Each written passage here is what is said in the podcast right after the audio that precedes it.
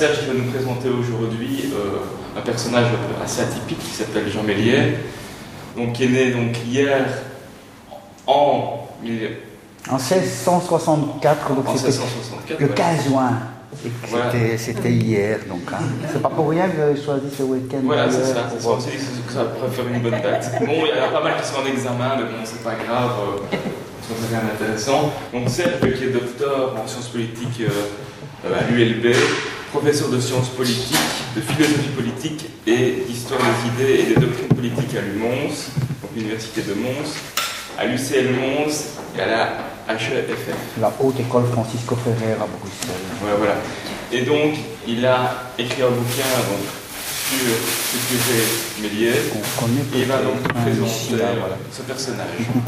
voilà. Ben voilà, merci, hein, parce que moi je commençais avant les présentations, parce qu'on est entre nous. Alors, euh, j'imagine que tout le monde connaît un peu ce curé. Vous connaissiez là, non? Et, non, donc euh, c'est tout l'intérêt de découvrir un personnage qui est un personnage, euh, ben, comme l'a dit Thomas, atypique. Et non seulement atypique, c'est un personnage étonnant et fascinant.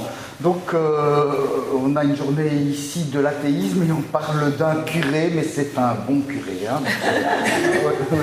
donc, ce n'est pas n'importe qui, on vient déjà de dire quand il était né, donc ça facilite les choses. Il est né euh, il y a 348 ans. Ça veut dire que et c'était le 15 juin. Enfin, on suppose que c'est le 15 juin puisqu'il est baptisé, en tout cas, c'est son acte de baptême euh, qui date du 15 juin et logiquement on baptisait le jour même de la naissance sauf bah, s'il était né dans la nuit euh, qui précédait, ou bien si, ça arrivait plus souvent qu'à son tour dans... S'il y a une autre question là-dessus, euh, je suis toujours disponible pour en parler dans le débat qu'on pourra avoir après, mais ça arrivait plus souvent qu'à son tour que euh, dans la région. Et à l'époque où il est né, donc au XVIIe siècle, le siècle de Louis XIV, bah, les curés, c'est pas toujours nécessairement disponibles pour leurs tâches. Hein. Il y a euh, ben, les rapports de l'archevêché, euh, de l'archevêque de Reims qui va inspecter tous ces curés au temps de euh, Jean Mélier, donc qui fait partie de ces rapports d'archevêque, mentionne beaucoup de curés qui, boivent. Donc ils bourrent la gueule et c'est difficile qu'ils baptisent le, jour même de la naissance. Indépendamment de cela, hmm, et j'en terminerai sur cette petite anecdote, logiquement, ben, on se dit que euh, Méliès est né le 15 juin 1664, euh, 348e anniversaire qu'on a fêté hier, dans son village, on dirait un mot, euh, parce que c'est un curé qui habitait finalement pas si loin d'ici, pas si loin de la Belgique, dans les Ardennes françaises. On a fêté dans son village hier soir ce 348e anniversaire.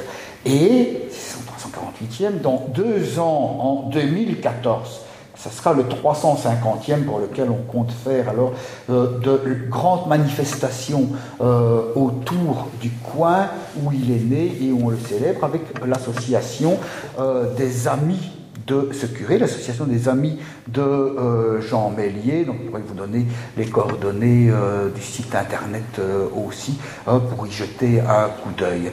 Donc, depuis l'année passée, on a décidé de fêter son anniversaire tous les 15 juin par un pique-nique, une balade dans son coin, et on refera ça dans ben, l'année prochaine, mais dans deux ans, ça sera un, week-end avec un colloque sans doute qui lui sera consacré. Parce que c'est un personnage et là je vais devenir un petit peu plus sérieux, qui est, je disais, très peu connu et injustement méconnu. Parce que quand je dis que c'est un bon curé, euh, on peut avoir, pour ceux qui ne le connaissent pas, on peut avoir cette idée que l'on a au début du XVIIIe siècle, euh, au début du siècle des Lumières, là où il va écrire et là où il va mourir. En 1664, il meurt en 1729 à 65 euh, ans. Euh, dans ce début du siècle des Lumières, on a un curé qui est célébré par les athées. Donc ça veut dire un curé qui ne croyait pas nécessairement. Je reviens rapidement sur la petite anecdote de départ, pas seulement des curés à cette époque qui sont notés comme se bourrant la gueule, mais beaucoup de curés qui sont notés comme étant de fortes têtes par l'archevêque, hein, et même notés comme étant ignorants.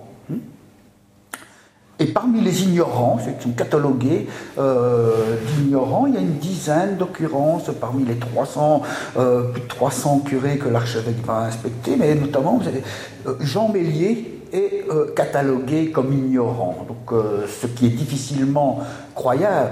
Hein, mais les choses de la religion sont difficilement croyables en général. difficilement croyables, puisqu'il laisse à la postérité ce par quoi on peut aujourd'hui en parler, un énorme, un volumineux mémoire dans lequel il donne toutes les raisons de ne pas croire. Et on pourrait penser, quand on ne connaît pas ce curé Bélier, que c'est simplement un curé qui avait euh, laissé à sa mort un mémoire dans lequel on retrouve toute une série de citations bien senties contre euh, sa religion, hein, contre l'Église. Et c'est comme ça que je pensais euh, le découvrir. Quand, c'était à la bibliothèque de l'Université de Bruxelles, je tombe sur le seul ouvrage qui lui avait jamais été consacré en français en 1965, celui de l'historien populaire Maurice Domanger, consacré un ouvrage au curé Mélier, que je ne connaissais ni d'Ève ni d'Adam. Et dont je lis sur la couverture le titre de cet ouvrage, Le curé Mélier, athée, communiste et révolutionnaire sous Louis XIV. Je me dis, voilà, tiens, voilà ce curé qui est euh, un curé qui doit en avoir laissé de bien bonnes contre la féodalité, hein, et contre l'Église. Hein. et, et puis je tombe sur autre chose.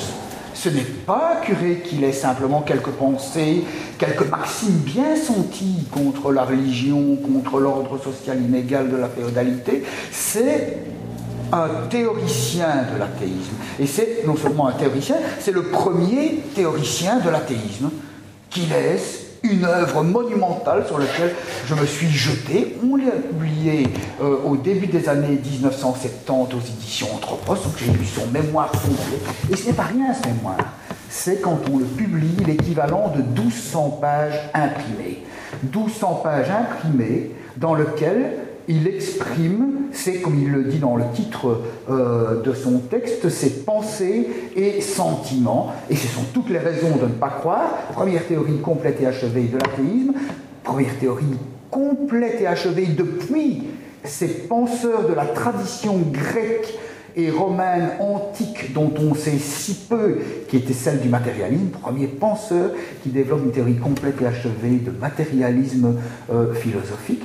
Et c'est aussi, donc, comme le disait Domanger, euh, son historien de 1900, dans le livre de 1965, il ne mentait pas. C'est aussi un communiste, un communiste comme il y en a beaucoup euh, depuis euh, le XVIe siècle et depuis Thomas More, le début du XVIe siècle, qui se prononce pour une société dans laquelle la propriété privée n'existe pas, est supprimée, dans laquelle on se partage les choses en commun. Donc c'est bien un communiste dans cette acception du terme-là, mais au XVIIe, début du XVIIIe siècle, des communistes qui sont des utopistes, donc qui imaginent une société où il n'y a pas de propriété privée, il y en a toute une tripotée. Donc Méliès ne va pas déroger là-dessus.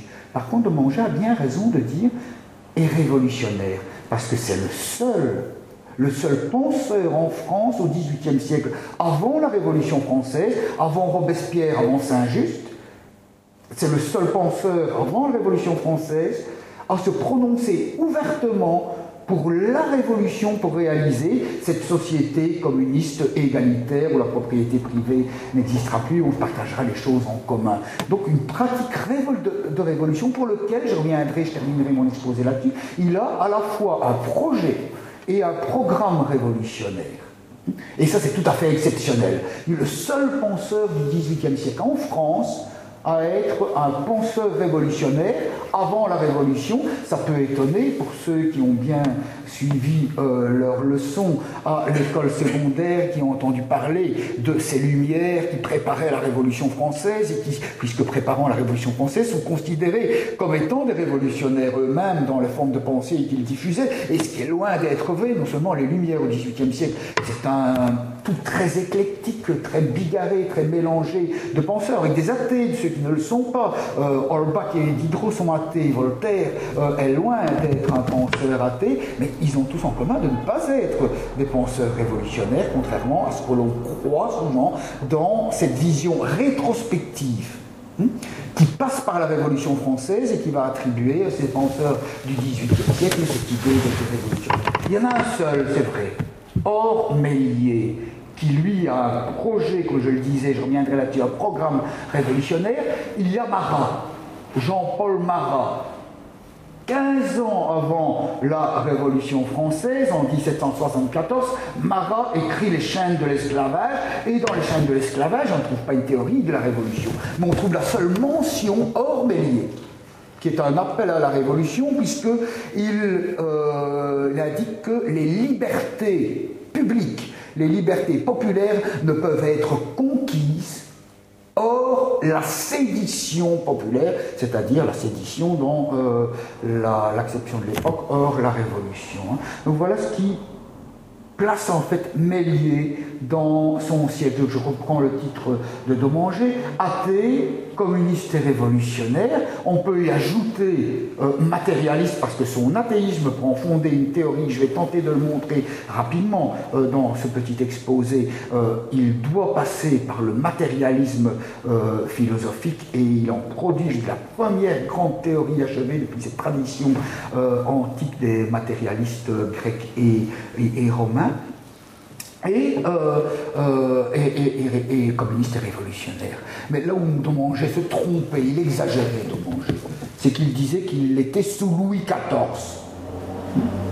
Et effectivement, la plus grande partie de la vie de Mélier se passe dans le grand siècle, au XVIIe, sous Louis XIV puisqu'il naît, il dit 1664, il meurt en 1729, mais il écrit dans la fin de sa vie. Or, Louis XIV, c'est terminé, pour lui, ce long règne se termine en 1715. Donc, Mélier va écrire en fait sous la Régence et sous Louis XV. Hein, euh, et, sous Louis XV, euh, là où il meurt, quoi, hein, donc euh, en 1729. Alors, la date de naissance, on peut approximativement, ou presque avec précision, dire que c'était le 15 juin 1664, sa date de mort, ça, c'est moins sûr. Hmm? Il meurt au début de l'été 1729. C'est tout ce que l'on sait.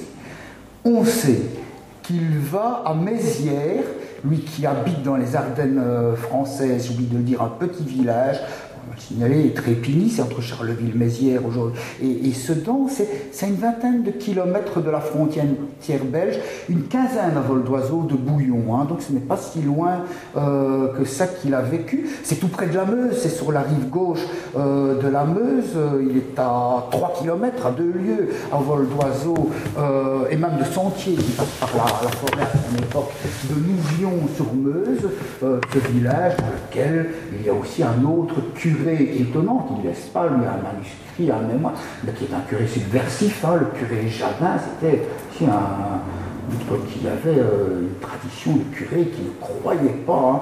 Curé Jardin, euh, bah, lui, il s'est tapé sur les doigts euh, par l'archevêque. Hein, donc, Mélier le connaissait, le fréquentait. Ils habitaient à deux lieues de distance l'un de l'autre. Il écrit d'ailleurs son mémoire, il le laisse dans deux lettres au curé du voisinage. Mais ce curé Jardin, ce curé Jadin, euh, l'archevêque descend sur Nouvion pour le tenser vertement, euh, parce qu'il file tout le temps, il est tout le temps en Hollande. Il n'arrête pas de passer en Hollande, il reste un mois, un mois et demi, hein, euh, et donc interdiction Hein, formel d'aller encore en Hollande, puisqu'il allait y faire, il allait se fournir en bons livres subversifs, en bons livres contestataires, dans ce pays de protestantisme et dans ce pays dans lequel euh, l'agnosticisme et l'athéisme euh, euh, se répandait également, comme on peut augurer de cela. Et ce qui est très intéressant aussi, dans cette descente de l'archevêque sur Nouvion, hein, pour tenter ce curé Jadin et l'interdire d'aller encore jamais euh, en exil en Hollande, c'est qu'en même temps, il y ajoute une interdiction pour les curés de son voisinage de le remplacer si jamais il désobéissait. Hein? Donc l'archevêque est en train de dire qu'il préfère qu'il n'y ait pas de messe plutôt qu'un curé, comme ça se fait, qui remplace un autre absent, malade, préfère qu'il n'y pas de messe, hein, euh, si jamais il a désobéi. Il est en train de mettre le doigt, là, l'archevêque, pour euh, la postérité, hein, pour les, historiens qui, qui lisent ce genre de témoignages, de mettre le doigt sur un réseau euh, qui est en train de couvrir Jadin, hein, euh, des, curés euh, voisins qui acceptent de couvrir ses absences et de le bisser, comme on disait, hein, de le remplacer aux, messes, et faire tous ces, actes, ben, naissance, baptême, mariage et euh, et enterrement et toutes les autres activités euh, religieuses, ça veut dire qu'il était couvert pour le faire. Donc Mélier est loin d'être seul dans ce type Donc je disais pas de mort, et je terminerai sur sa biographie, là, parce qu'on aura quasi à peu près dit tout ce qu'on sait sur Mélier, ou on sait très peu. Euh, il va à Mézières le 27 juin 1729 et il signe un acte. Ça peut paraître très anecdotique. Hein. Euh, je fais rarement mes exposés à partir d'anecdotes, mais elles sont, quand elles sont significatives. Le 27 juin, il va à Mézières euh, signer un acte paroissial. C'est le dernier acte qu'on a de lui. Et le 7 juillet, on procède à sa succession. Ça veut dire qu'il est mort entre le 27 et le 6 juillet. Et vraisemblablement, plus près du 27 juin que du 6 juillet, mais on ne sait pas à quelle date il est. On ne sait pas non plus. Hein.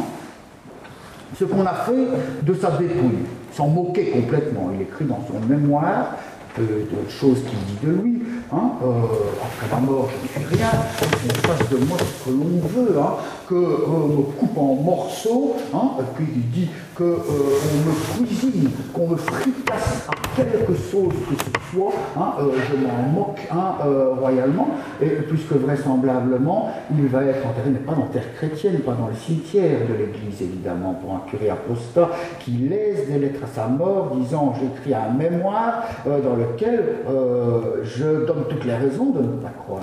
Euh, il va être enterré euh, vraisemblablement dans le jardin de son presbytère dans le village des Trépigny et qui jouxtait le château, château qui aurait été détruit après, reconstruit, et dans une volonté d'extension du château à la fin du 19e siècle, dans les années 1880, fait des travaux d'excavation dans ce qui était le, le jardin de son presbytère, et la seule mention que l'on trouve est celle d'un instituteur qui indique le témoignage, donc il écrit comme les instituteurs faisaient en France à leur retraite, c'est souvent les historiens du village, qui indiquent le témoignage euh, d'un habitant du village qui a participé à ces travaux d'excavation. Euh, on a découvert le cercueil d'un homme grand. Euh, avec des ossements, plus que vraisemblablement euh, ceux de Bélier, alors qu'on fait cette seule mention, euh, on ne sait même pas dire s'il était grand ou petit, parce qu'un homme grand, ça peut vouloir dire un homme adulte, hein, pas nécessairement une signification sur sa taille, on ne sait rien de Mélier. Donc si vous tapez sur Google le nom de Mélier, Jean Mélier, curé Mélier, je suis en train de le répertorier, je vais le mettre sur le site des amis du, du curé Mélier d'ailleurs, il y a une quinzaine, pour l'instant je suis à 14, portraits qui sont attribués à Mélier. Donc on attribue comme étant ceux de Mélier. Aucun n'est vrai, tous sont fantaisistes, on ne sait absolument pas à quoi ils ressemblaient. Hein.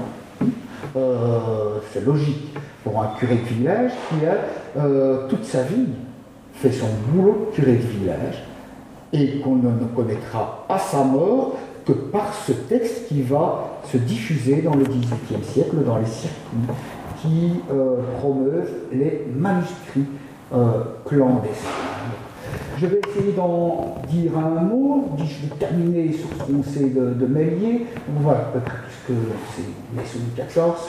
Euh, dans les Ardennes françaises, euh, tout près de la Champagne, un petit village s'appelle Mazerny, euh, là où les Ardennes visent doucement vers la Champagne, et puis il sera curé pendant 40 ans, à partir de 1689, il a 25 ans, jusque sa mort, le début de l'été 1729, curé de ce petit village d'Étrépigny. Il a une autre cure, un village à 1 km par un petit chemin de terre euh, qui les relie, celui de Balève. Euh, dans la région. Je le signale parce que vous allez voir sur le site des Amis Jean Mélier, vous voyez qu'on organise aussi, hein, l'association organise des promenades, des balades hein, sur les pas du curé. Et euh, la première journée que l'on a pu faire pour le faire connaître, c'était le 22 euh, ou le 24, excusez-moi, avril 2010, il y a deux ans seulement. Et là on a inauguré ce chemin, qui n'avait pas de nom, qui est ce chemin de terre jamais encore macadamisé, comme le chemin du curé Mélier. Hein,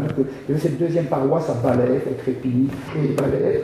Il reste 40 ans curé de ce village et il s'acquitte de ses tâches fort honorablement, même avec beaucoup de euh, minutie quand on voit ses actes paroissiaux. Hein donc euh, ces actes paroissiaux qui sont conservés aux archives euh, de Charleville, comme tous les actes paroissiaux que l'on n'a pu conserver. Donc euh, c'est l'auteur finalement, parce que la question s'est posée, c'est de savoir s'il avait réellement existé. Hein. Ce texte manuscrit très bien curé, mais il y a tellement d'intellectuels et subversifs, athées, qui diffusent des manuscrits clandestins et qui ne le signent pas et qui prennent un nom d'emprunt. Hein. donc il aurait très bien pu prendre le nom d'un curé qui a réellement existé et qui n'avait pour rien dans, dans ce texte. La question de savoir si c'est vraiment lui qui avait écrit. L'étude graphologique de son mémoire, dont on a retrouvé trois exemplaires recopiés de sa main, trois exemplaires autographes, il se trouve à la Bibliothèque euh, nationale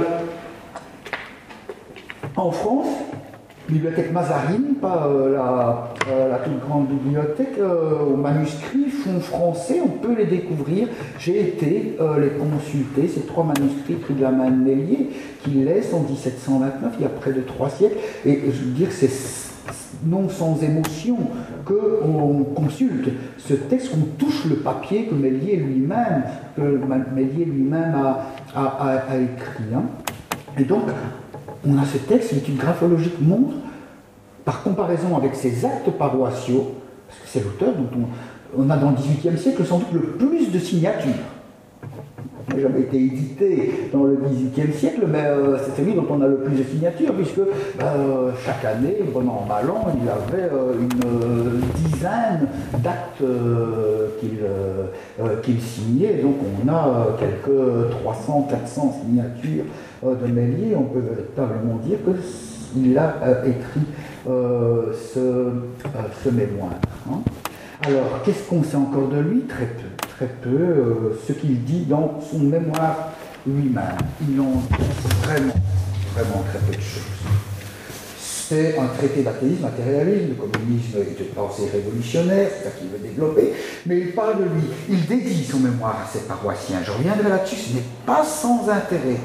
C'est le seul athée qui s'adresse aux masses populaires.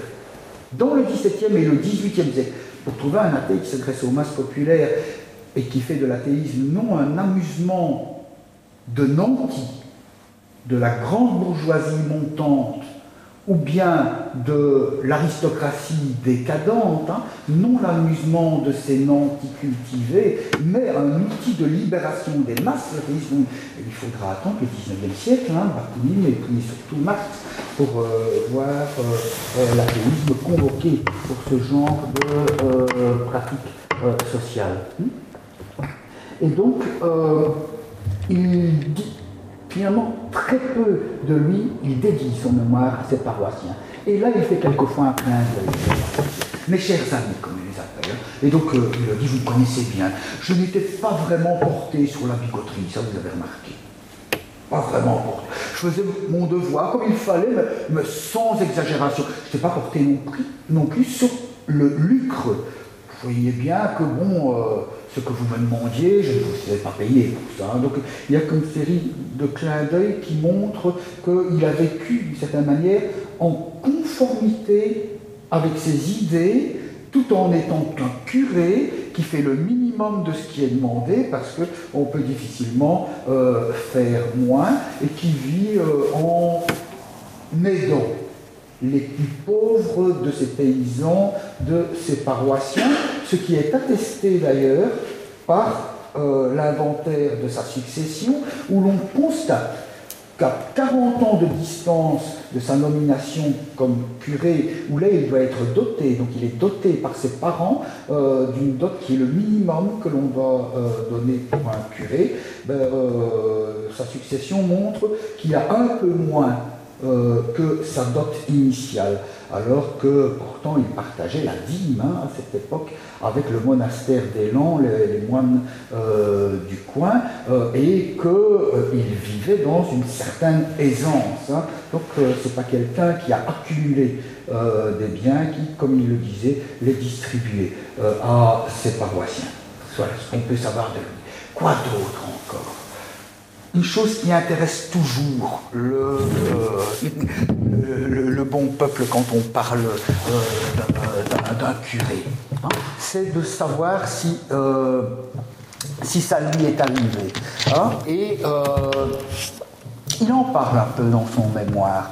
Euh, et on le sait par les rapports de l'archevêché, par deux fois, deux archevêques euh, successifs. Euh, un qui avait à la bonne, un contestataire, un grand aristocrate mais janséniste, qui l'a formé à son séminaire de Reims et qui voyait en lui un jeune prometteur en il avait plein d'admiration, ben, va enquêter sur lui. Il a un rapport extrêmement positif sur lui et il note une seule chose Sorbonne n'a pas l'âge canonique. C'est même pas 40 ans dans l'archevêché de Reims, c'est pas n'importe quel archevêché, hein. c'est l'archevêché dans lequel on couronne les rois de France. Les rois de France sont couronnés non pas à Paris, ils sont couronnés à Reims. Hein. Euh, et donc euh, l'archevêque qui va enquêter sur Bélier, hein, c'est lui qui, dans, en 1723, Hein, euh, en 1716, excusez-moi, en 1716, l'archevêque qui va enquêter sur lui, c'est celui qui va en 1723 couronner euh, le, roi de France, Louis XV, le jeune Louis XV, hein, c'est le même. Hein, donc, euh, cet, arche, donc cet, archevêque note, il a une bonne capacité. Pas 40 ans, c'est 50 ans cet archevêché de Rennes. Mais il a 24 ans en 89. Euh, quand il est 25 euh, ans qu'il est nommé curé, et sa bonne a, euh, à 18 ans. Hein. donc il la présente comme une cousine, comme une parente. Et l'autre archevêque, le suivant, celui qui couronnera Louis XV, lui va découvrir aussi une jeune, excusez-moi, il a 29 ans, et c'est plus tard, euh, et, sa, bonne à, 24 ans. Il découvre alors là, en 1716, mais il a 52 ans, une bonne qui en a 18. Alors là, euh, il doit absolument, mais il la présente aussi comme une cousine, comme une parente, il doit absolument s'en séparer. Hmm? Euh, et euh, la question s'est posée de savoir s'il faisait avec ses votes. C'est pas le seul à vivre euh, avec une bonne du curé qui n'avait pas l'âge canonique. En général, on passait là-dessus et les archevêques se préoccupaient très peu de ce genre de choses. Mais est-ce que ça lui est arrivé ou pas J'essaie de retrouver la citation où il en parle et j'aurais dû euh, la, noter, hein, mais euh, si vous me permettez deux secondes que je retrouve parce qu'elle vaut la peine.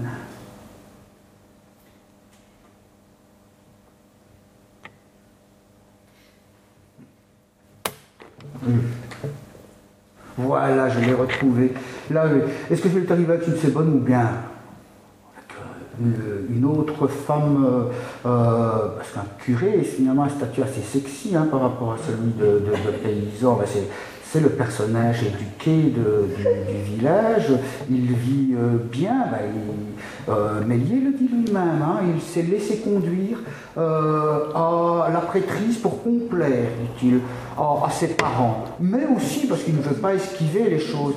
Hein. il l'a accepté parce qu'il y voyait un statut plus confortable que celui d'aller retourner la terre comme les paysans, et ça explique et là, on peut déjà anticiper une question qu'on peut poser, qu'on pose souvent euh, après les conférences que je fais. Mais je dis, il a vécu, mais il est en conformité avec euh, ses conceptions.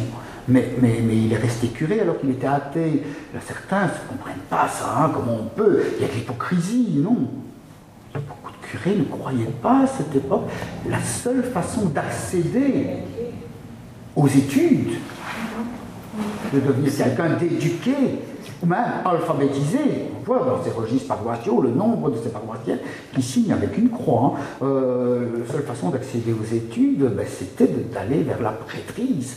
Et la prêtrise impliquait effectivement ben, un statut euh, qui est réservé à ceux qui ont fait des études, comme encore aujourd'hui, et qui est meilleur que pour ceux qui n'en ont pas fait euh, de façon générale.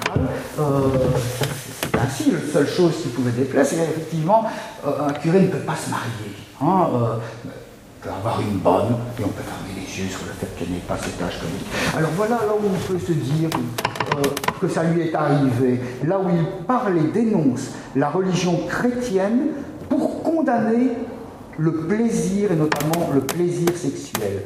Il dit, il dit de façon très prude, ce n'est pas du tout un libertin. Onfray, hein, qu'on connaît bien par sa notoriété médiatique, a dans sa contre-histoire de la philosophie euh, consacrée aux ultras des Lumières, consacré un chapitre euh, à, à, Mélier. Hein, et il le fait passer, ça c'est typique avec Onfray, hein, euh, on en apprend plus sur lui-même comme auteur que sur le sujet qu'il aborde, puisqu'il a une tendance à euh, exporter ses propres convictions, ses propres sentiments sur les personnages dont il parle, et se couvrir euh, de leur notoriété. Ainsi fait-il avec Camus. Mais pour Méliès, ben, il fait passer. Méliès est un libertin. C'est pas un libertin, le libertinage, d'ailleurs au XVIIe, XVIIIe siècle. Le libertinage, c'est pas seulement cette idée qu'on en a conservée sur la liberté sexuelle aujourd'hui, c'est avant tout une pensée grande bourgeoise aristocratique, méprisante du peuple qui prône l'athéisme comme cet amusement euh, des nantis, mais lié tout sauf un libertin, euh, un libertaire. Mais non, dans sa conception de la société euh, future, je reviendrai.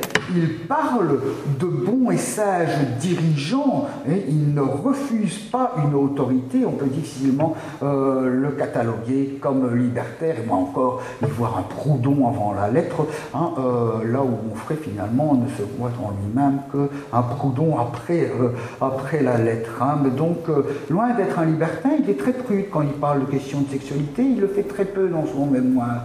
Il dit bon, qu'est-ce qu'on doit faire hein, en matière de sexualité? Finalement, il est sage, néanmoins. Sage, néanmoins, sont ceux qui peuvent euh, se contenir et qui ne suivent pas aveuglement ni indiscrètement ce, alors là il devient poète, c'est rare moment où il devient poète, ce doux et violent penchant de la nature.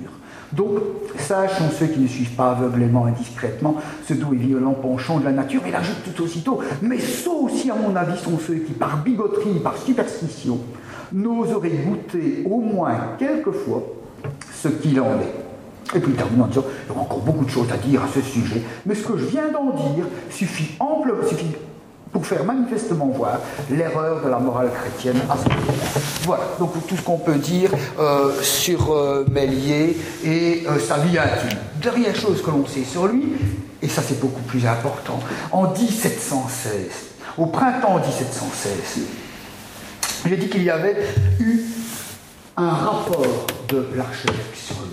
L'archevêque descend sur la région et le convoque à Donchéry, un village une dizaine de kilomètres plus loin d'où il habite, parce qu'il vient d'être saisi d'une plainte du seigneur local. Et c'est la seule chose publique que l'on sait de Bélier, et qui va circuler sous forme de récit dans le XVIIIe siècle. Il a affronté le seigneur de la localité, de ce petit village des Trépilles, 250 habitants au maximum à l'époque, 250 paroissiens, pas beaucoup plus aujourd'hui, hein, un village de 300 habitants, et un seigneur, le seigneur, un obro, un petit noble, hein, arrogant, comme peuvent être les petits seigneurs, qui habitent juste à côté, les presbytères, son château est juste à côté euh, du presbytère euh, de Mélier. Et par ce dimanche du printemps 1716, Mélier va s'avancer dans la petite église des Trépilles, où il donne sa messe. Petite église, par parenthèse, toujours debout, que l'on peut donc encore visiter. On l'a visité encore hier soir. Euh, le toit effectivement a été refait, a été flanqué d'une sacristie, mais c'est une église qui a la longueur de cette pièce, euh, plus étroite. Hein, euh, que la pièce elle-même. Maurice Domanger, son biographe de 1965, écrit On ne peut la, la contempler, cette église, et y pénétrer sans émotion, et il a raison. C'est extrêmement émouvant de voir que tel personnage a été si souvent dans ces murs si étroits, hein, où sa pensée devait euh, viser à les faire éclater. Et donc ce dimanche de printemps 1716, pour le prône, pour le sermon, il s'avance et il dit, je devrais comme ça se fait tous les dimanches, je devrais recommander au prône le Seigneur de ce lieu. Je ne le ferai pas, je ne le ferai pas, parce qu'on ne peut pas à la fois réclamer la faveur divine et mépriser, comme il le fait, ses paysans et ses pauvres. Gros scandale, le Seigneur file hein, dénoncer cela à Reims l'archevêque intime à Mélier l'ordre de s'amender et le dimanche suivant, noté dans les rapports qu'on retrouve de l'archevêché, le dimanche suivant, Mélier va s'amender. Mais il s'amende d'une curieuse façon. Il s'avance pour le prône, et comme on la raconte dans le XVIIIe siècle, on n'a plus le texte de ces prônes. Est-ce qu'ils sont complètement disparus, perdus? On les retrouvera un jour, ça serait fort intéressant de les, récupérer. Ils s'avancent et annoncent les archevêques sont de grands seigneurs. Ils n'ont d'oreilles que pour la noblesse, ils n'écoutent pas les curés du village. Puisqu'il en est ainsi, recommandons donc à Dieu le seigneur de ce lieu, il ajoute, pour qu'il lui fasse la grâce de ne plus écraser le paysan et de ne plus opprimer l'orphelin. Alors là, c'en est trop. Le Seigneur, de nouveau, portait plainte et l'archevêque descend là sur le crépi. Convoque Mélier à Donchéry. 10 km plus loin. Mélier y va, l'archevêque va noter, j'ai demandé qu'il apporte son prône le texte de son prône. Il était pire encore que ce que le Seigneur avait rapporté. Alors si on essaye de décoder, parce que c'est la seule chose qu'on a pour euh, apprendre, le Seigneur, il est mortifié par euh, une telle critique, un tel camouflet, un tel soufflet qu'il reçoit. Et on est plein en disant, on va attaquer personnellement, là, hein, euh, il n'aime pas mon curé. Hein. Et que voit l'archevêque, mais c'est pas simplement une injure qui est faite au Seigneur, ça doit vraisemblablement être plus, grave encore. C'est une critique de la noblesse, ou une critique de l'Église liée à la noblesse aussi que l'on retrouve. Et euh, va être là puni.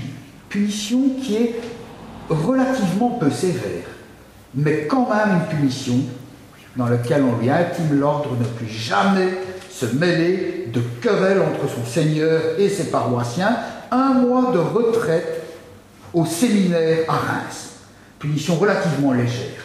Mais on peut imaginer que Mélier, il va purger son mois de retraite à Reims en novembre 1716. Quand il rentre, Mélier a perdu la bataille contre son Seigneur. Le Seigneur a triomphé sur le terrain du village. Et Mélier, vraisemblablement, va se résoudre, lui qui vient de perdre cette bataille, va envisager de gagner la guerre. La guerre, pas contre le Seigneur, mais contre la féodalité tout entière. Il faut abattre cet ordre féodal injuste, monarchie comprise.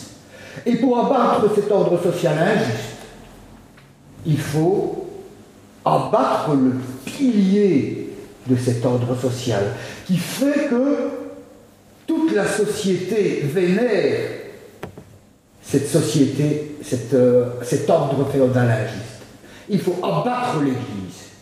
Mais si l'on veut abattre l'Église, il faut démontrer que la religion dont l'Église fait profession, que la religion est une invention humaine. Il faut abattre la religion. Et de quoi cause la religion?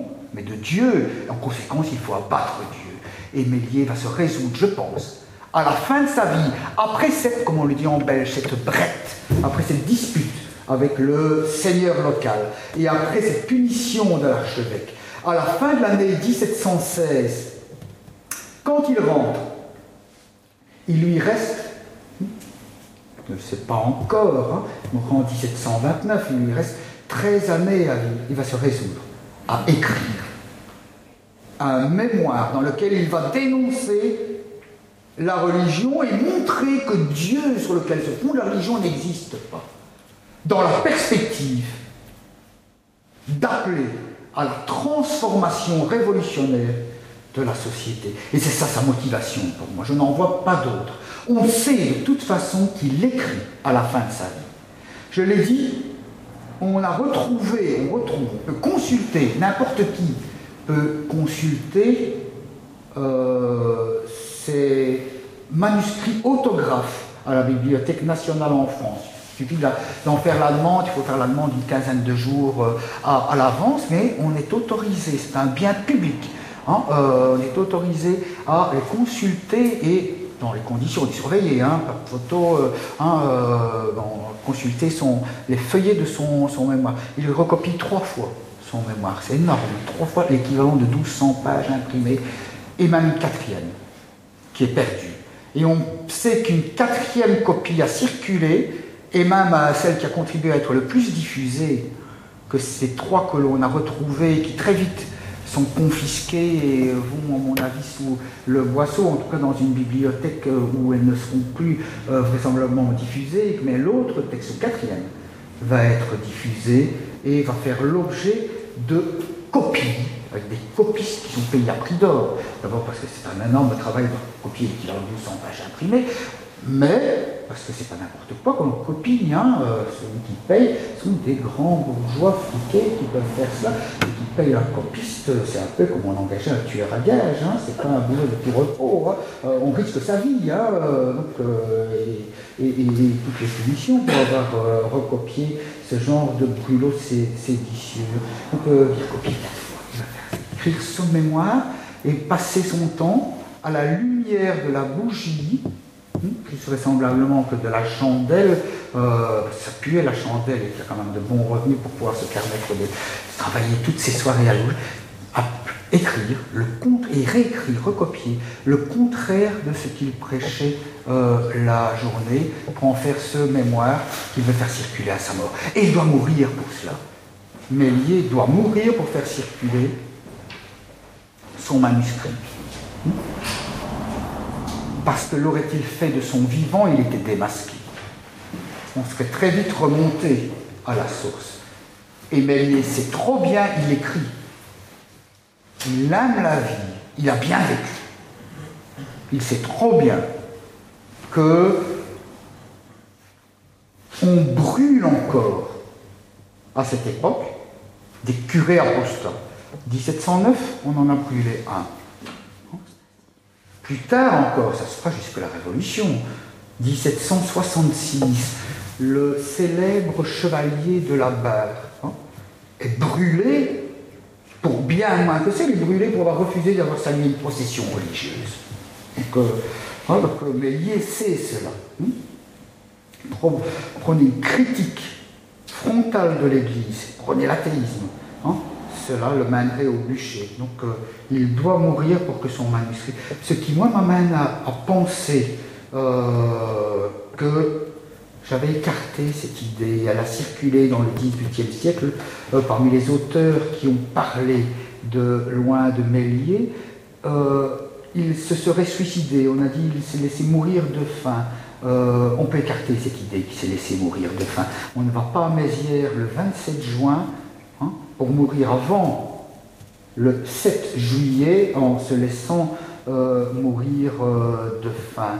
Mais une tradition qui circule encore dans le village, on est à 300 ans, hein, et dont la trace la plus ancienne que j'ai pu retrouver remonte à 150 ans, c'est-à-dire à 120 ans de la mort de, euh, de, de par euh, quelqu'un qui vient de la famille euh, du, euh, des Crépigny, la famille Pierre, qui a toujours vécu, toute sa famille a toujours vécu.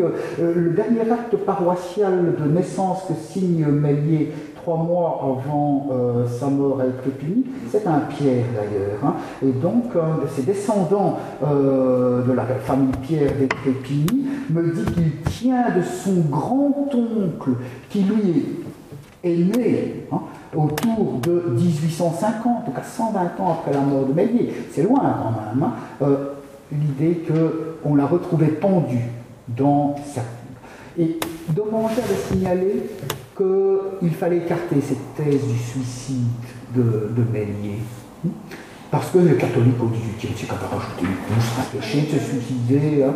et donc, euh, tant qu'à faire, on lui rajoute encore le suicide sur le dos. Ben, il n'y a pas de raison de le croire. Et j'avais simplement bêtement suivi de manger de plus en plus. Je suis en train de me dire que euh, je ne vois pas comment il aurait pu ne pas se suicider. Fin 1716, il commence à écrire. Il réfléchit.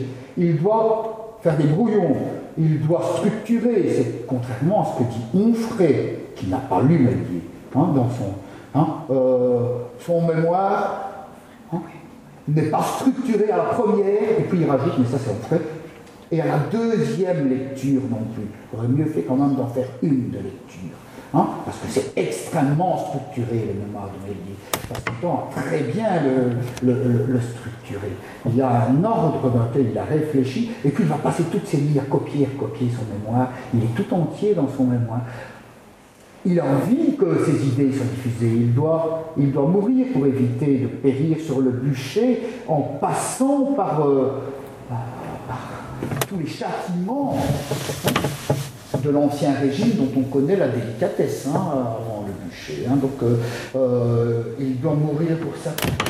Il écrit, j'ai été le sur ses manuscrits lui-même, c'est écrit d'une autre encre, une encre plus noire. Il rajoute, il écrit sur les lettres qu'il laisse au curé du voisinage, j'ai plus peur de perdre la vue que de perdre la vie, or ma vue décline il ne parviendra plus vraisemblablement à réécrire une nouvelle fois, un nouvel exemplaire, une nouvelle copie de son mémoire. Je pense qu'il va à Mézières, dernier acte, avec sous le bras un exemplaire de son mémoire, celui qui va circuler, qu'il le donne là à l'avocat en parlement, comme on dit l'avocat au tribunal de Mézières, qui est aussi le notaire, euh, Pierre Leroux, hein, et que ce Leroux libre penseur. Et le premier, la première étape, de ce circuit par lequel le mémoire de Méliès va circuler dans le XVIIIe siècle. Les trois autres exemplaires, ceux qu'on retrouve à la Bibliothèque nationale, ils sont très vite notés comme rentrant, c'est pas rien, hein, rentrant dans la bibliothèque en 39, 1739, dix ans après sa mort, la bibliothèque de l'homme le plus puissant du royaume après Louis XV, le euh, chancelier Chauvelin, le, le garde euh, des Sceaux, Chauvelin, qui est aussi ministre des Affaires étrangères de Louis XV.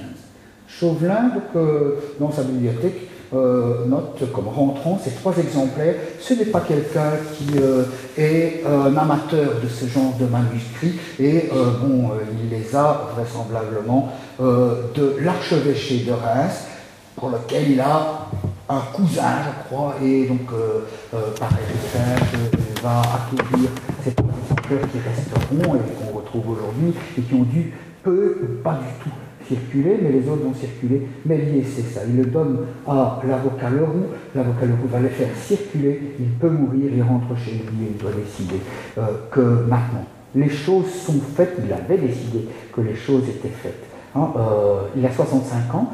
Il n'allait pas attendre 20 ans, 25, voire 30 ans, parce que dans sa famille, et à cette époque, contrairement à ce qu'on peut imaginer à travers le 19e siècle, qui a fait baisser énormément l'espérance de vie, on vit euh, jusqu'à 100 ans en Fontenelle à son époque, il vit jusqu'à 99 ans, et Mélier, ben, sa famille, euh, des sœurs qui vivront jusqu'à 85, 90 ans. Donc les 65 ans, il y a encore toute une vie devant lui. Et, ce brûlot qu'il a envie de faire circuler. Donc il va le faire circuler. Il me reste peu de temps, parce que j'ai toujours Malheureusement, je m'apprésente toujours quand je parle de Méliès, il reste peu de temps, 20 minutes pour essayer d'indiquer la teneur de sa pensée. C'est quand même ça l'essentiel. Hein. en général, c'est ce de quoi je cause quand euh, je ne reprends pas les, détails euh, de de mémoire, je dis extrêmement structuré. Il est structuré en huit preuves de la non-existence. Et ces huit preuves ont une énorme cohérence. Les cinq premières sont une critique de la religion en général et de la religion catholique, celle qu'il connaît le mieux en particulier. La sixième, donc elle fait à peu près l'équivalent de 40% du poids en page de, son mémoire. La sixième preuve, c'est sa preuve sociale. L'Église soutient l'inégalité, la religion soutient les puissants, euh, c'est la critique qu'il fait de la société inégalitaire. C'est la partie la plus limitée de son mémoire, une dizaine de pourcents de son mémoire seulement. Et est au milieu. Et la toute dernière partie, 40-45%, c'est sa démonstration matérialiste. C'est sa tentative de fonder une conception, non plus simplement une critique de la religion, une critique sociale, mais de fonder une conception de l'athéisme sur le matérialisme philosophique qu'il inaugure ou réinaugure après la large tradition euh, de l'Antiquité. Alors, dans ces cinq premières preuves, j'ai essayé d'aller le plus vite possible sur les... Oui? Vous voulez dire quelque chose? Non, c'est parce que ça me fait penser à beaucoup de choses et c'est peut-être pas le moment après, hein, oui, ou sinon, hein, je vais essayer de résumer euh, les, la structure les cinq premières, critique de la religion. La première effectivement très courte, critique de toutes les religions. Mais son argument est, s'il y a toutes les religions prônent un Dieu, celui de leur religion. mais s'il y avait un seul Dieu, pourquoi y a-t-il profusion, multiplication de religions Hein, qui chacune ont leur Dieu à proposer? Voilà, dit-il, un élément très logique qui euh, manifeste que les religions sont fausses et que leur Dieu est inventé. Et à partir de là, il peut se rabattre sur ce qu'il connaît bien, puisque j'essaie ici de montrer qu'aucune des religions ne peut avoir l'avantage sur l'autre, que toutes abusent euh, la population. Je vais maintenant me recentrer, dit-il, sur la religion chrétienne que je connais bien. Et là, il va passer au crible. Hein. L'ensemble des textes de l'Ancien et du Nouveau Testament pour en démontrer les aberrations et les abracadabrances. Il va ainsi reprendre tous les motifs de la foi de l'époque.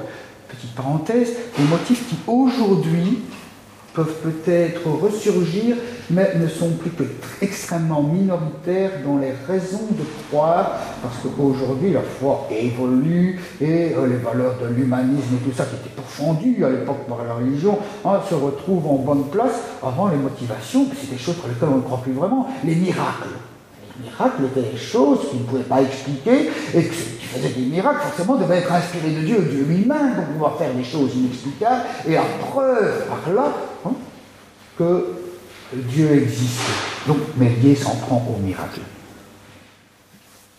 Je peux peu en dire là-dedans, hein, pour ceux qui le veulent. Dans le livre, je laisse la place à Mélier. Euh, j'en parle pour terminer. Euh, j'ai repris quelques 200 des 1200 pages imprimées de son mémoire. J'ai essayé d'introduire, de commenter. Ah, j'ai essayé de place à cette contestation, cette critique qu'il fait des raisons de la foi, dont les miracles. Hein, mais c'est truculent. Je dis, je peux m'y apesantir ici parce que euh, on a trop peu de temps et parce que c'est pas la partie la plus importante de son mémoire à côté de sa critique sociale et de sa euh, constitution d'une pensée matérialiste euh, athée. Un exemple sur la critique des miracles, c'est Moïse. Hein, qui transforme le bâton en serpent le serpent en bâton, on connaît ça. Hein. Moïse hein, va être envoyé par Dieu, le buisson ardent, Mélier reprendra d'ailleurs une des, euh, un des passages bibliques qui parle du buisson ardent que l'on connaît bien moins. C'est là où Moïse commence à attraper sa claque, d'être dirigé par un type qui se cache derrière un buisson qui prend feu là. Hein, et qui lui donne des ordres et qui l'exécute à la lettre. Hein, va chez Pharaon et va transformer ton bâton en serpent et puis ton serpent en bâton. Ah, il y va et voilà, euh, hein, euh, voilà la preuve, Pharaon, que mon Dieu est bien grand puisque je peux faire ça? Pharaon, c'est écrit, je, mets peut-être un tout petit peu en scène, là, comme ça, mais c'est écrit dans la Bible, mais il raconte comme ça. On peut lire la Bible, donc euh, c'est écrit tel quel. Pharaon, perplexe comme ça fait venir ces magiciens, disant il y a un type là qui a l'air de faire des choses euh, hein, pas très catholiques, hein, euh, bâton en serpent, serpent. Le magicien a dit oh, pas compliqué, ça nous aussi on fait ça quoi. Et hop là, un bâton, un serpent, un serpent, un bâton. Ben voilà. Euh, c'est pas vraiment la preuve, mais il met en évidence hein, que Dieu existe. Hein, on est en match nul là. Tout bon, bah, Moïse, son ardent, il doit faire pleuvoir des sauterelles, fait pleuvoir des sauterelles. La Pharaon qui est un peu interloqué, il des trop, c'est facile, hop, les sauterelles. Hein, de nouveau match nul. Et puis ce sera des grenouilles qu'on fait pleuvoir, ce genre de choses. Et donc on est euh, systématiquement dans euh, le bonjour, systématiquement dans le moi, je pas preuve que, Dieu existe. Hein. Euh, les, miracles de Jésus. Euh, Jésus passe son temps, tel qu'il est raconté dans l'Évangile, il passe son temps à mettre en garde contre les faux faiseurs de miracles. Il faut croire qu'il est le Fils de Dieu faisant des miracles par, par ses miracles, mais attention, ces miracles à lui et ceux qu'on fait en son nom, parce qu'il y en aura d'autres qui feront des miracles, mais qui eux sont des faux prophètes. Donc il faudra distinguer d'abord ce qui est le bon du mauvais miracle. Et donc, quelle est la raison par laquelle on pourrait avoir la foi sur fondement des miracles? Je n'insiste pas là-dessus, il y a toute série euh, d'exemples, mais c'est les parties les plus truculentes que l'on retrouve dans, le mémoire de Mélier. Il le fait également pour les prophéties, les prophéties qui ne se réalisent pas, hein, et il le fait euh, pour les révélations. Hein, divines, euh, en mettant le doigt sur ce qui fonde en fait les religions, c'est toujours dans un état modifié de la conscience. Il n'était pas comme ça, hein, Freud est passé euh, euh, plus d'un siècle après lui, hein, deux siècles après lui. Hein, euh, c'est dans les rêves que le prophète entend parler de Dieu, donc c'est à modifier de la conscience et pas alors le prôner. Donc Mélier démonte cela. Ce faisant, il élabore je le signaler comme ça, la première critique synoptique des évangiles, ceux de Matthieu, Marc et Luc, hein, euh, que l'allemand Griesbach, à la fin du XVIIIe siècle, mettra en œuvre, on la retrouve dans Mélier. La comparaison des trois évangiles pour mettre en évidence leur incohérence mutuelle, et il élabore aussi les règles de la critique historique moderne, celles qu'on enseigne aujourd'hui dans les universités comme euh, discipline connexe de l'histoire, la critique historique, comment faire avec des documents, il le fait, il pose toutes les questions. Comment ces documents nous sont parvenus? Qui les a écrits? Étaient-ce des témoins dignes de foi? Étaient-ils crédibles? Savaient-ils de quoi ils causaient Etc. Toutes ces questions que l'on enseigne euh, en histoire, dans la discipline euh, connexe à la critique historique, Mélier les a déjà élaborés. Voilà encore un des mérites que l'on peut trouver. C'est un des moindres mérites, parce que euh, c'est plus grand, notamment la critique la plus systématique qu'il fait de la religion chrétienne, c'est peut-être l'auteur qui est le plus âpre, le plus virulent contre le personnage de Jésus-Christ. Il n'y a pas de nom euh, euh, plus euh, violent les uns que les autres pour parler de cet imposteur, ce fanatique, ce misérable pandard qu'est Jésus-Christ, hein, peut-être l'auteur euh, de tous les temps qui se déchaîne le plus contre Jésus-Christ et contre le christianisme, hein, christianisme pour lequel il parle non pas des chrétiens, mais des christicoles, les cultivateurs de Dieu. Critique la plus systématique que l'on ait jusque-lors de la religion chrétienne et des textes qui font de la religion chrétienne. Cinquième preuve, la dernière, c'est la critique des incohérences de la religion chrétienne dans sa morale et dans sa doctrine. Dans sa doctrine, mais va relever ces éléments, je les signale rapidement. Hein. donc pour ceux euh, qui le veulent, je pourrais trop recommander le livre dans lequel j'essaie de synthétiser ce genre d'éléments. Hein. Euh, dans ses erreurs de doctrine, Mélier est le premier qui va mettre en évidence que contrairement à ce qu'on serine tout le temps, encore aujourd'hui, le christianisme est un monothéisme. Non, le christianisme n'est pas un monothéisme, puisqu'il y a trois personnes en Dieu qui sont trois dieux, chacune d'entre elles est indépendamment l'une de l'autre. Père, Fils et Saint-Esprit, et qui n'ont aucune relation d'antécédence l'une vis-à-vis de l'autre, qui sont simultanés. Le Père et le Fils ensemble. Jésus n'apparaît que sous sa forme humaine, mais il existe en même temps que le Père. Et le Saint-Esprit, qui euh, est censé être la production de ce Père avec son Fils, hmm, trois dieux. Et trois n'est pas un, un n'est pas trois. En conséquence, le christianisme est un trithéisme. Hmm, mais il met cela euh, en évidence dans les incohérences, des incohérences de la doctrine euh, du christianisme. Euh, autre incohérence qu'il va relever,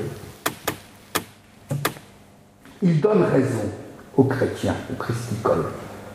Vous avez raison de dénoncer cette aberration des religions païennes qui consiste à vénérer des idoles, des idoles d'or de marbre, de pierre, même parfois de bois, qui se putréfie.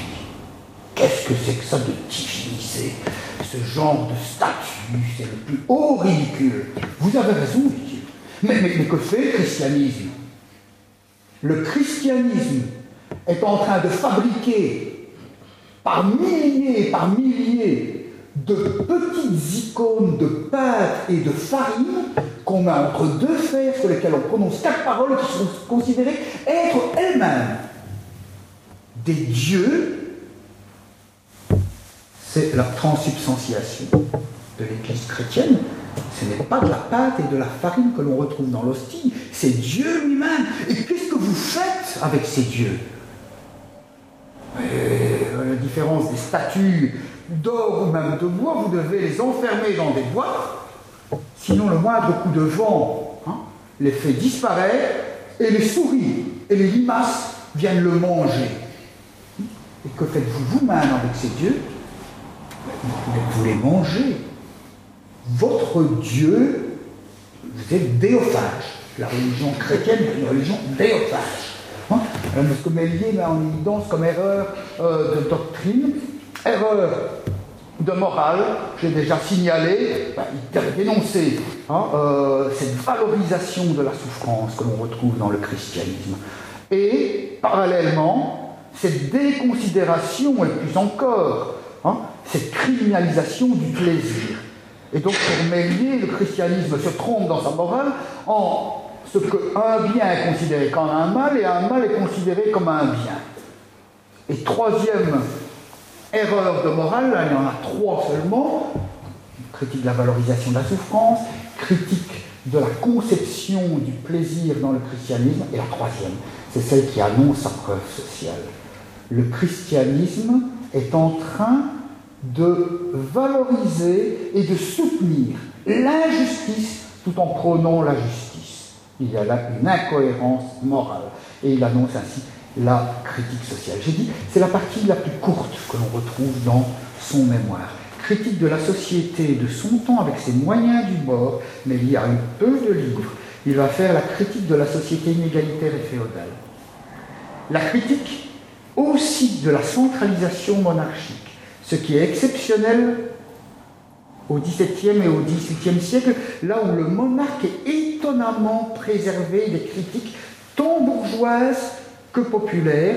On retrouve chez Bélier le premier rappel depuis des siècles où cette théorie avait été élaborée dans le christianisme, celle du tyrannicide, celle de la possibilité, même de la nécessité, de supprimer le tyran lorsque le tyran s'inscrit en faux euh, sur les intérêts populaires. Donc Méliès renoue avec cette critique.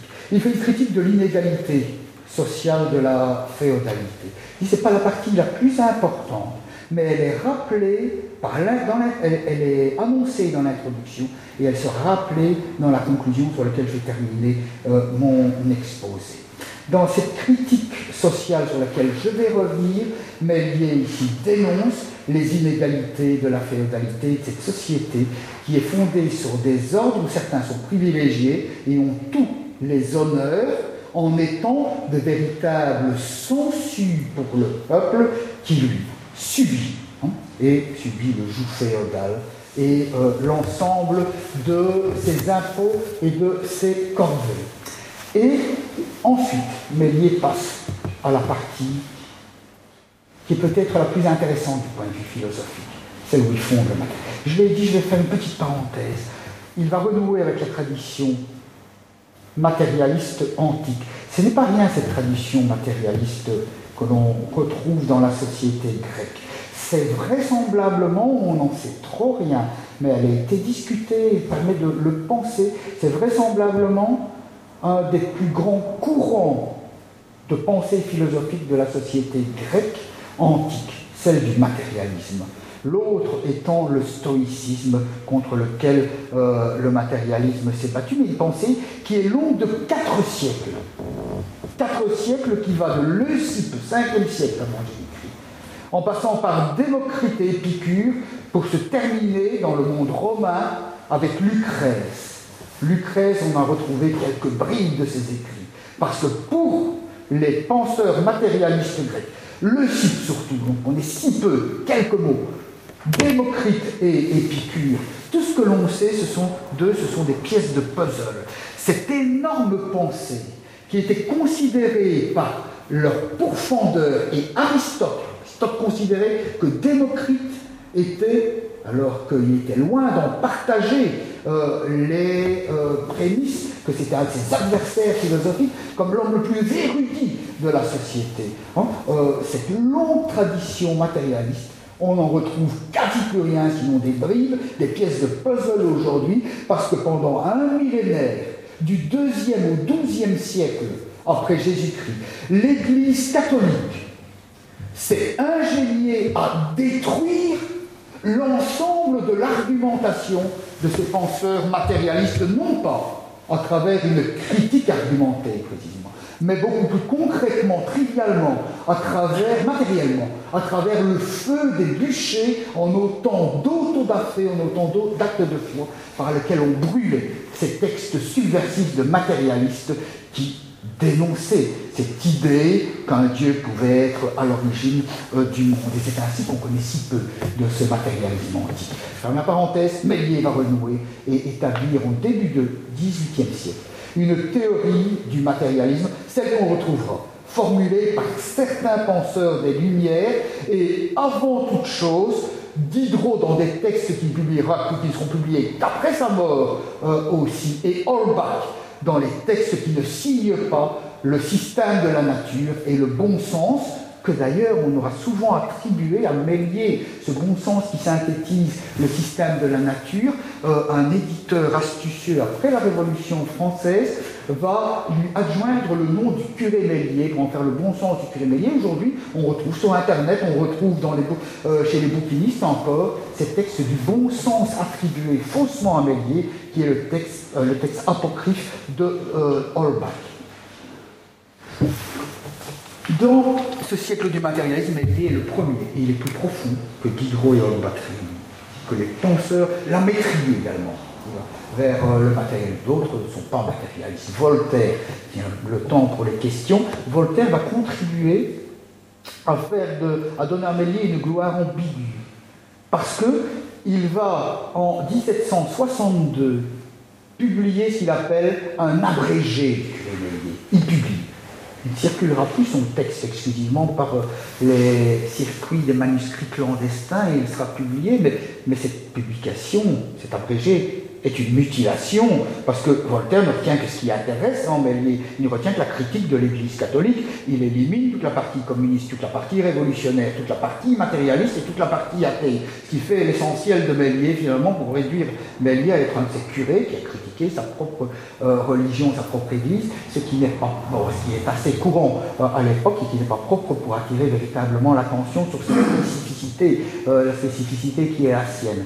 Et donc, Voltaire, qui va contribuer à faire connaître Bélier, ben, voltairise Méliès et en fait une arme dans son propre combat contre l'Église catholique, lui qui est loin d'être un athée et qui est un déiste, et lui qui a tant de connivence avec cette Église catholique qu'il dénonce, parce que dans sa propriété de Ferney, je fermerai la parenthèse là-dessus, dans sa propriété de Ferney, ben, il a toute une domesticité pour le servir, il a parmi ses domestiques un curé qui l'entretient précisément pour ses domestiques, parce qu'il considère comme cette phrase, euh, pour euh, anticiper cette phrase qu'on attribuera à Napoléon, qu'un curé vaut dix gendarmes lorsqu'il s'agit hein, euh, d'asservir le peuple, hein, et qu'un curé bah, coûte beaucoup moins cher hein, pour abrutir hein, qu'un gendarme pour réprimer ceux qui se soulèvent contre cet abrutissement. Donc dans ce XVIIIe siècle Méliès apparaît comme le premier. Je vais essayer de synthétiser en quelques minutes la force de son matérialisme. Qu'est-ce qui, va la construire?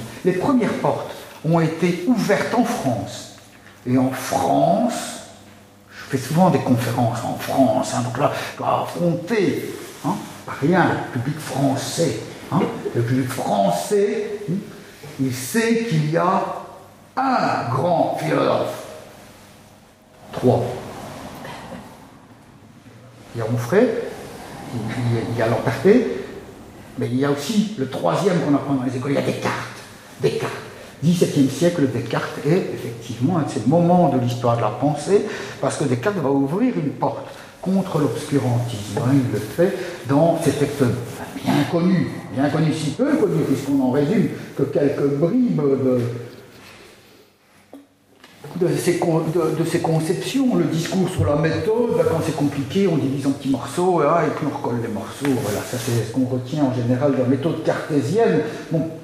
Cours de la méthode, c'est la première porte qui est. Et puis euh, les méditations métaphysiques de Descartes, ce sont les premières portes qui sont ouvertes euh, par Descartes pour tenter de briser euh, ce, mur d'obscurantisme religieux et tenter d'expliquer les choses par la raison, matériellement et indépendamment des idées religieuses. Mais 17e siècle, pour pouvoir le publier, le faire, Descartes doit donner de solides gages à la pensée religieuse.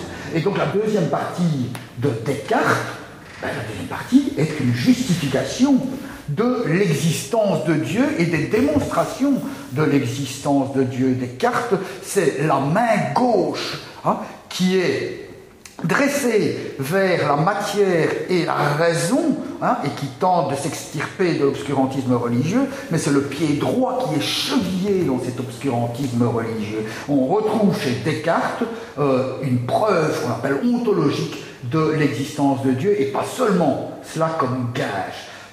C'est la première porte ouverte vers l'explication de la matière elle-même indépendamment de Dieu, avec ces solides gages que je dis, cette double partie de Descartes, ce qui fait que pour moi, Descartes est un moment, certainement, comme le pense le français, un moment important de l'histoire de la philosophie, mais c'est un moment qui devait être dépassé.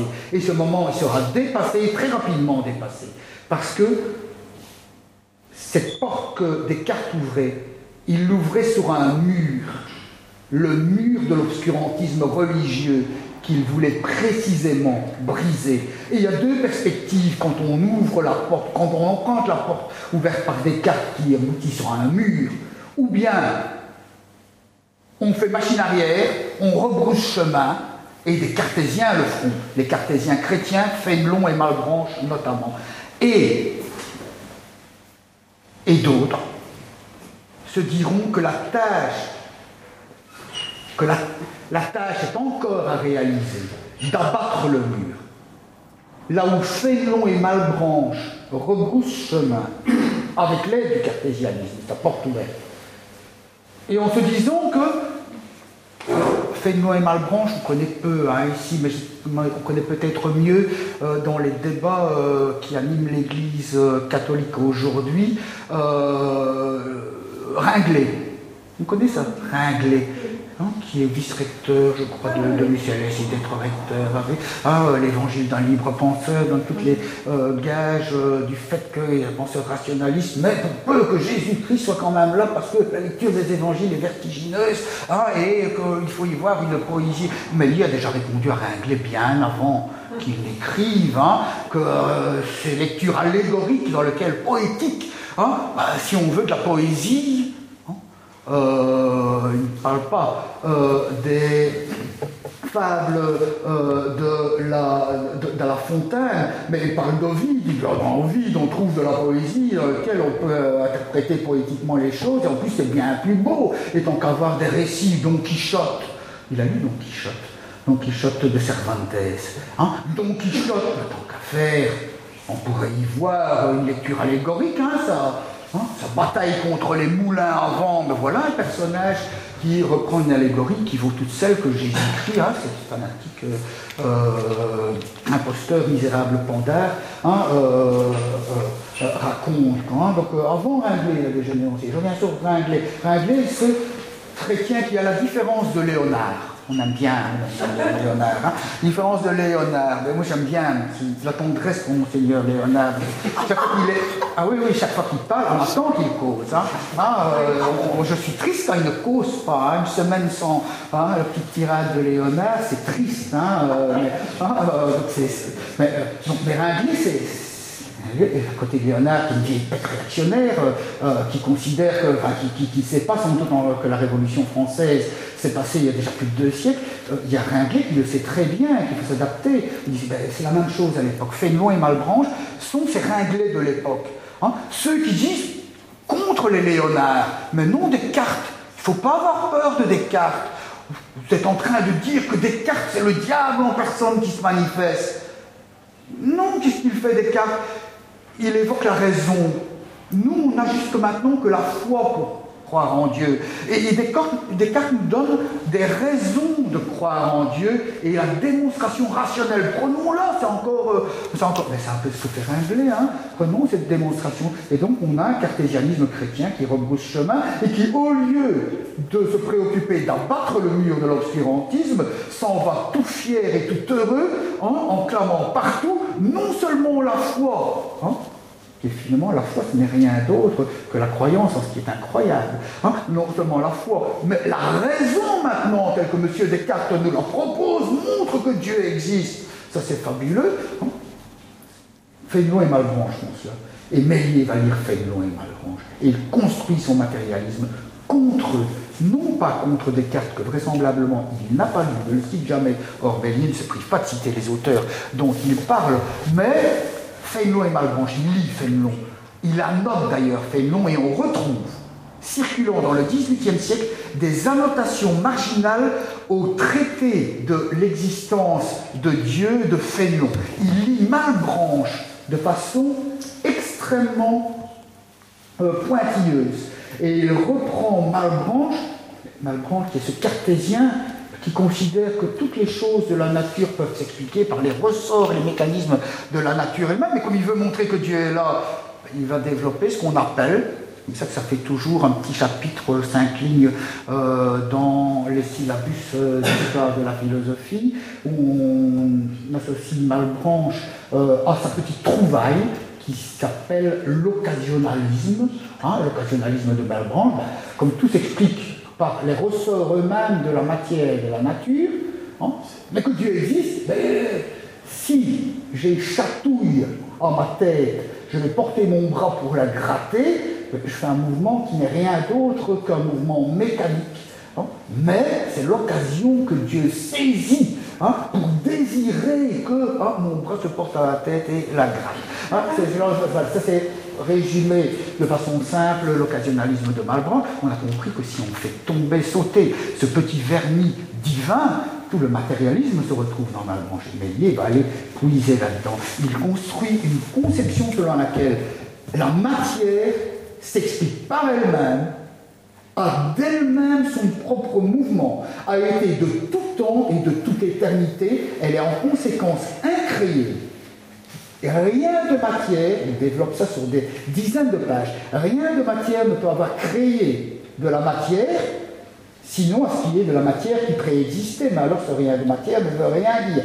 Le temps lui-même ne peut pas avoir été créé. Et Mélier le démontre de façon toujours très logique. Le temps ne peut pas avoir été créé parce qu'il aurait fallu un moment pour créer le temps. Mais s'il y a un moment, c'est forcément que le temps existait pour déterminer ce moment à partir duquel on va créer le temps. En conséquence, le temps est éternel. Et la matière, l'étendue elle-même, l'étendue elle-même n'a pas de limite. Parce que, aussi loin qu'on puisse imaginer que se trouve une limite à l'étendue, on peut imaginer qu'il y a un au-delà de cette limite.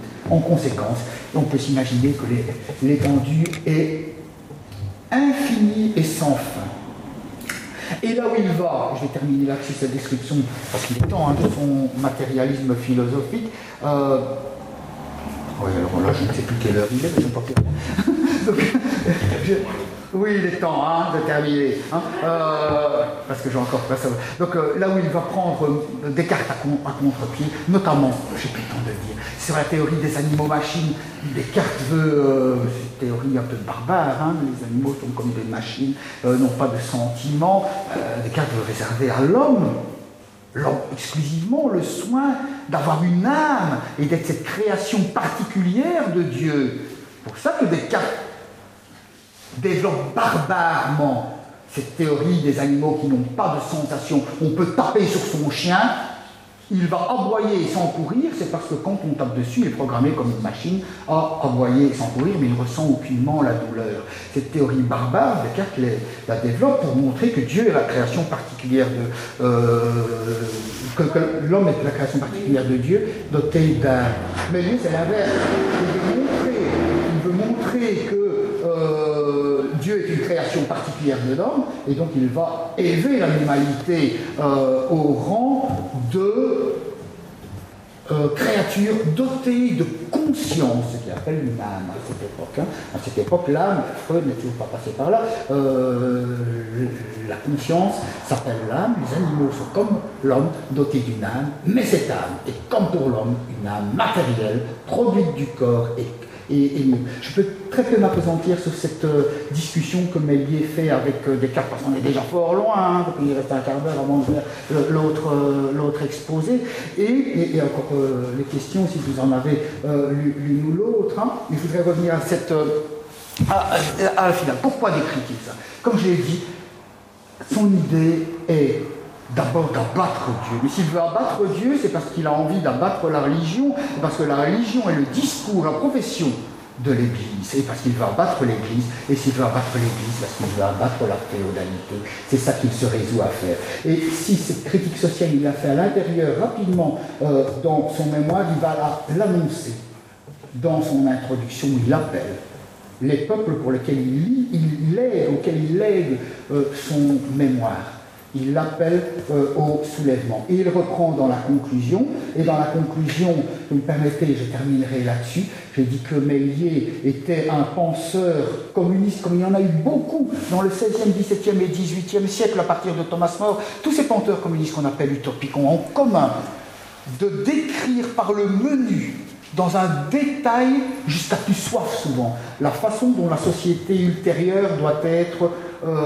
organisée de sorte qu'on se dit, quand on lit l'utopie, surtout quand on lit euh, celle de Campanella, hein, ou même l'abbaye euh, de Thélème que l'on trouve euh, chez Rabelais, il ne fait pas marrant de vivre dans cette société, il est tellement réglé.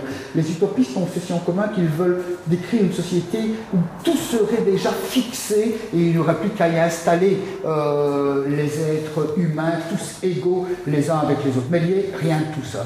Il prône une société égalitaire et il laisse, en croyant à l'humanité, le soin de déterminer ce qu'elle sera. Il dit très peu mais il a un projet, il a un programme révolutionnaire.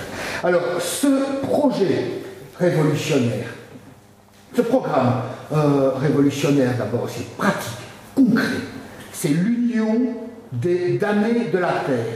Je l'ai mis en frontispice de couverture du livre, une phrase qui est répercutée par l'écho célèbre d'une autre plus d'un siècle plus tard. Unissez-vous donc, peuple, secouez entièrement le joug de ceux qui vous oppriment, c'est dans mes.